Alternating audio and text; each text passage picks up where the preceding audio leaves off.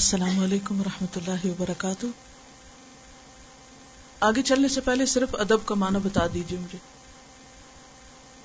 اگر اس باب میں سے کچھ بھی یاد نہ رکھے اور صرف ادب کا معنی ہی یاد رکھ لیں، تو پھر بھی میں سمجھوں گی آپ نے کچھ سیکھ لیا۔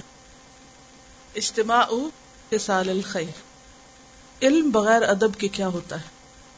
علم بغیر ادب کے ایسے ہی ہے جیسے جسم بغیر روح کے۔ یا بغیر جذبات کے کہہ لیں۔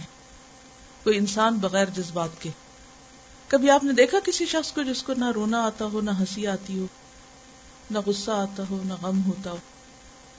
کبھی آپ نے دیکھا ہو کسی کو سکتے میں، شدت غم میں۔ کیا ہوتا ہے؟ بولتا ہی نہیں۔ بالکل وڈن فیس یعنی کچھ لوگ زندہ ہوتے ہیں مگر ان کے اندر کوئی جذبات نہیں ہوتے۔ تو جذبات جو ہے یہ انسان کا حسن ہے۔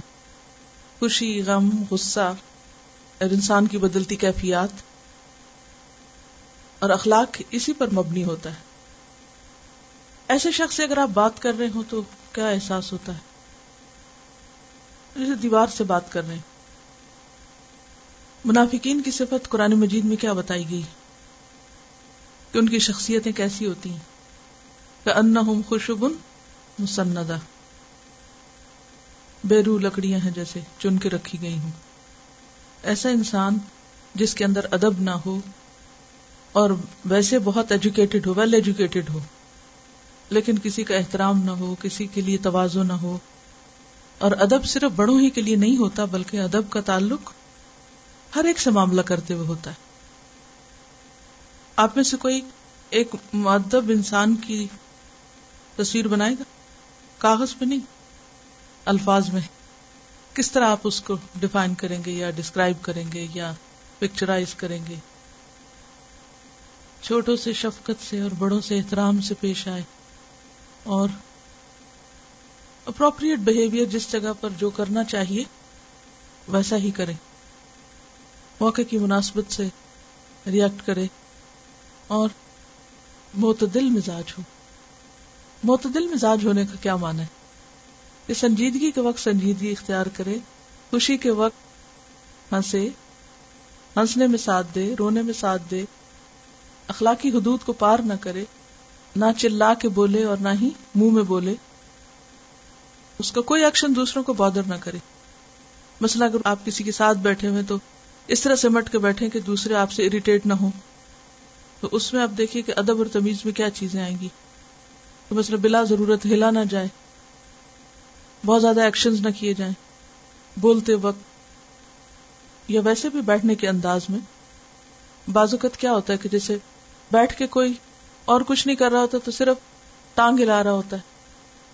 کسی مجلس میں بیٹھ کر ٹانگ ہلانا ادب میں شمار ہوتا ہے۔ بے ادبی ہے نا۔ سب مانتے ہیں اس کو۔ کیوں اس سے دوسرے اریٹیٹ ہوتے ہیں ڈسٹرب ہوتے ہیں دوسرے۔ اور بار بار بال سنوارنا۔ بالوں میں انگلیاں پھیرنا، انگوٹھی وغیرہ ٹھیک کرتے رہنا، یا خود ہی اس کو تھوڑی دیر بعد دیکھ لینا،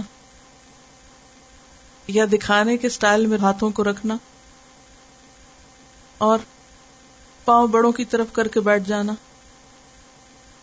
یا اس بات کا لحاظ نہ رکھنا کہ مجلس میں اور کتنے لوگ بیٹھے ہیں، ساتھ بیٹھے ہوئے شخص کے ساتھ کسر پسر شروع کر دینا۔ اور کیا چیزیں آداب مجلس کے خلاف پڑتی مثلاً، تھوڑی دیر کے لیے سوچیں۔ یہ یاد دہانی بے حد ضروری ہے کیونکہ ہم پھر بھول جاتے ہیں۔ بعض اوقات بڑوں کی مجلس میں ٹانگ پہ ٹانگ رکھ کے بیٹھنا، سر کھینچ کے اوپر کو، تو یہ سرکشی کی علامت ہوتی ہے۔ اور اور کیا زیب نہیں دیتا۔ چھوٹی سے چھوٹی چیز اور بڑی سے بڑی چیز سے اس کا تعلق ہوتا ہے۔ مثلاً بعض اوقات لوگ آپ سے کوئی سوال پوچھتے ہیں۔ کہ اس موقع پہ کیا کرنا چاہیے؟ آپ اس کو بتاتے ہیں کہ آپ یہ کر لیں۔ تو اس کو اگر اس سے بہتر خود ہی کوئی حل پتا ہو تو ایسے موقع پر اس کو کیا ریئیکٹ کرنا چاہیے؟ توجہ سے سننا چاہیے، اگر آپ کو کسی کا مشورہ اچھا نہیں لگا یا بات پسند نہیں آئی، تو آپ کیا کریں؟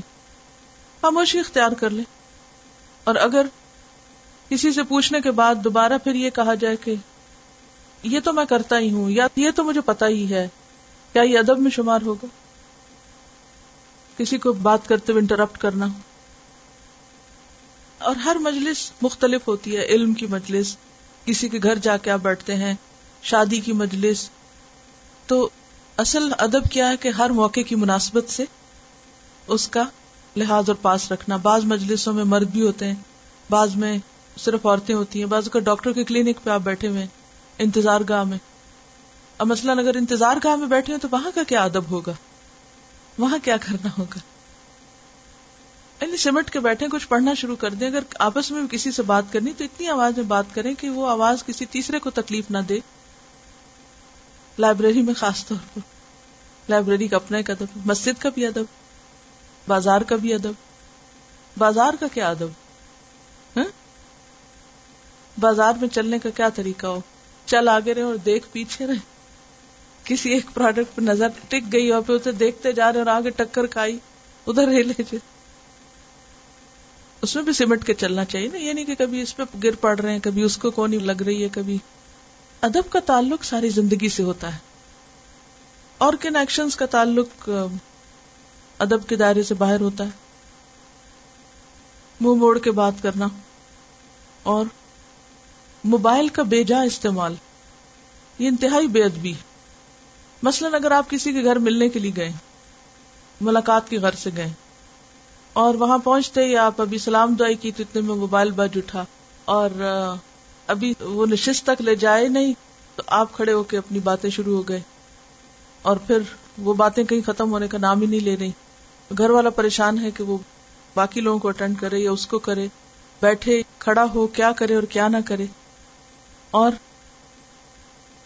یہ کہتی ہے کہ بعض لوگ آپ کو اپنے گھر بلاتے ہیں اور خود ٹی وی دیکھنے لگ جاتے یا خود لمبی فون پہ باتیں شروع کر دیتے ہیں۔ انہوں نے بہت اچھی بات کی کہ ادب کا تعلق سارے آرگنس اور سارے ایکشن سے ہے۔ مثلا نگاہوں میں ادب، گر گر کسی کو دیکھنا یا آنکھیں بند کر کے دیکھنا، وہ تو کیا دیکھیں گے لیکن یعنی آنکھیں بند کر کے بات کرنا دوسرے سے۔ اسی طرح سنتے وقت کا پوسچر کیا ہے؟ اسی طرح ہاتھوں کے ایکشنز کیا ہیں؟ مثلا بعض لوگ مجلس میں بیٹھ کر ناخن منہ سے چبانا شروع کر دیتے ہیں۔ اور کوئی تو انگلیاں ہی تھوڑی تھوڑی کاٹتے رہتے ہیں۔ یہ بھی ادب کے خلاف ہے۔ یا نہیں؟ امام احمد بن حنبل کی مجلس میں بعض اوقات ایک بڑی تعداد ہوتی تھی۔ ان لوگوں کی جو ان سے حدیث سننے کے لیے آتے تھے۔ ان میں جو باقاعدہ طالب علم ہوتے تھے ان کی تعداد مثلاً پانچ سو ہوتی جو لکھتے تھے حادیث سن کے۔ لیکن باقی ساڑھے چار ہزار لوگ ان سے صرف زبانی سنتے تھے اور ان کے انداز سے اور اس مجلس کے ادب سے سیکھتے تھے۔ یعنی جو باقاعدہ طالب علم ہے ان کے طریقے سے سیکھتے تھے کہ وہ کس طرح علم حاصل کر رہے ہیں۔ کیونکہ علم کی مجلس کی اپنی ایک حیبت ہوتی ہے۔ جب اس مجلس میں کوئی حاضر ہوتا ہے، تو وہ صرف علم نہیں لے رہا ہوتا، بلکہ ساتھ ادب لے رہا ہوتا ہے۔ اس ادب کا تعلق استاد سے بھی ہوتا ہے اور اس کا تعلق طالب علموں سے بھی ہوتا ہے، شاگردوں سے بھی ہوتا ہے۔